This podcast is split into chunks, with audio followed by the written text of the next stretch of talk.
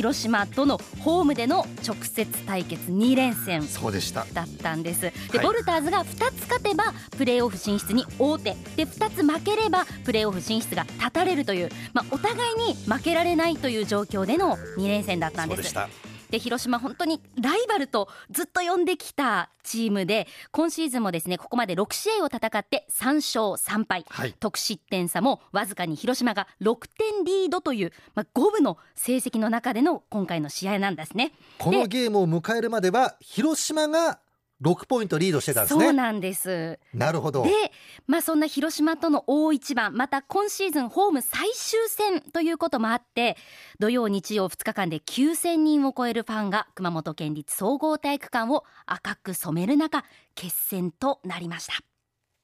1戦目はお互い気持ちの入ったディフェンスを見せ重たい展開になるもミスから得点を重ねられ一時15点差をつけられてしまいますしかしその後古野選手やジョエル選手の活躍が光り7点差まで詰め寄って前半を終了。後半に入るとアグレッシブなディフェンスで相手のミスを誘い今度は一気にボルターズの流れになり開始3分で追いつきます。広島は早めのタイムアウトを取るもボルターズは流れに乗ったまま7点リードして第3クォーターを終えます。最終第4クォーター。開始3分。ポール選手のスリーポイントで13点差にすると。その後もしっかりと集中を切らさずリードを保ったまま84対74で1戦目を見事勝利しました。これで順位でも広島を抜いて西地区2位に浮上します。続く2戦目は出だしからアグレッシブなディフェンスでボールを奪うと7点リードしてスタートしますが第2クォーターになると負けられない広島も気持ちの入ったプレーで得点につなげていきシーソーゲームの展開になりわずか2点リードで前半を終えます。後半は今度は広島ペースで進みます。連続得点を許し逆転され6点ビハインドで第3クォーターを終了。そして勝負の第4クォーターに入ります。古野選手のバスケットカウントやスリーポイントシュート。小林選手のスリーポイントシュートなどで食らいつき残り24秒4点差に。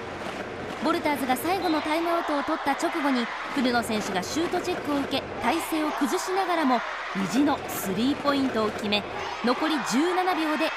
1点差に詰め寄ります。そして今度は広島が最後のタイムアウト。その後ファールゲームを選択しボルターズは広島がスローインをした直後にファールをして時間を止めます。残り時間はわずか15.3秒。シューターは B2 リーグフリースローランキング1位の広島のベテラン浅山キャプテン。シューターの集中を途切らせようと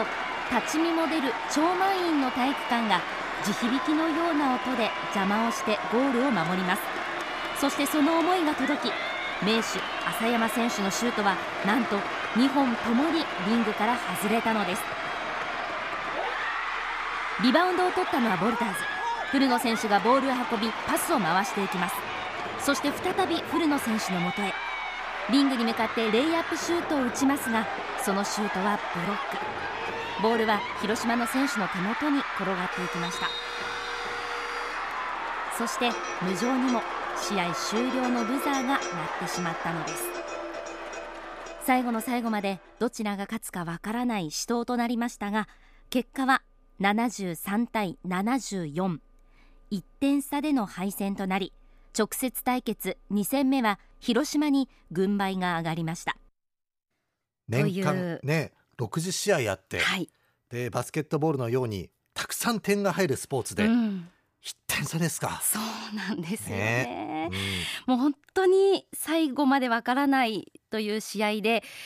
悔しさのあまり立ち上がることができなかった選手そして悔し涙を流している選手というのが本当にたくさんいました、まあ、これで広島との対戦は1勝1敗で再び広島が2位に浮上しボルターズの自力でのプレーオフ進出というのはなくなってしまったんですがはい、まだ可能性というのがなくなったわけではないんですね。広島との直接対決は4勝4敗で5分なんですが得失点差で3点ボルターズが上回ることができたんです、はい。で残る2試合なんですがその勝ち数が並べば順位ではボルターズが上位に来るということになりプレーオフに行けます。で最終節ボルターズが香川に2勝して広島が愛媛に1敗でもすればプレーオフ進出。また広島が2敗するならばボルターズが1勝でもすれば行くことができるということで、そうです。まあ、前回ですね同じ対戦相手でお互いいっぱいしているという相手なので本当に最後までわからない展開となっています。はいでまあ、ライバル広島との2戦にかけていた選手たちにとってはですねこの敗戦というのが本当に精神的なダメージも大きかったと思うんですがしっかりと気持ちも切り替えて、えー今週末明日明後日行われる香川戦に向けて練習にも今週取り組んでいました。安田ヘッドコーチは選手たちの様子最終節についてこのように話します。やっぱり後悔しないような形に持っていかないといけないし、もう後からゲーム終わってから、あこういう風にしとけばよかったなっていうのだけは避けたいっていうのは僕だけじゃなくてもみんな思ってると思うよ、まあ、そういうための、まあ、コミュニケーションがいつもよりも濃密に行われたので今回に今週に関しては。からあのこの2日間に対する意気込みっていうのは僕があの心配するようなこともないんじゃないかなと思ってるので、まあ、しっかりこう勝つということに焦点を合わせてでしっかり勝った後にまあこの広島戦がどういうふうになっているのかっていうのを、まあ、僕たち、えー、と2日目はもう僕たちの後なので彼らのえーゲームっていうのが、まあ、そこでゆっくり結果を待とうかなと。続いて小林慎太郎キャプテンは広島次第ですけど、いけるにしてもいけないにしても、やっぱり何より今シーズン一番復興と B1 っていうのを掲げてやってきたんで、うん、復興の意味合いでもやっぱり勝ちという結果をやっぱりもぎ取りたいな、うん、ボルターズらしい2試合にしたいなと思いますね、うん、自分たちのやるべきことをやって、やっぱ点差をつけて勝ちたいなと思います。で全員出場できたらいいなと思いますけどね。しっかりと選手たちも前を見て残り2試合を戦おうということになっています、はいまあ、9月から戦ってきてここまで58試合戦ってきたわけで今度が集大成となる2戦なんですね、まあ、広島の結果がどうであろうとまずは2つ勝ってここまでのつなげてきた58試合というのを結果にしてほしいなというそうですね。ふうに思いますね。はい。きっとその先にプレーオフそして B1 があるんじゃないかなというふうに信じて応援したいなと思います。はい。こちら、えー、37号線さんからメールをいただいています、はい。明日から一泊二日で高松に行きますもちろん高松でボルターズの応援をします。ボルターズのアウェーゲームですね。そうです、うん。私も行きますので一緒に応援しましょう。はい。えー明日5月6日土曜日は午後6時。7日日曜日は午後1時。アウェーで香川ファイブアローズと対戦します。そして気になる広島は明日土曜日が午後2時から。で日曜日が午後1時半から試合を行うということで、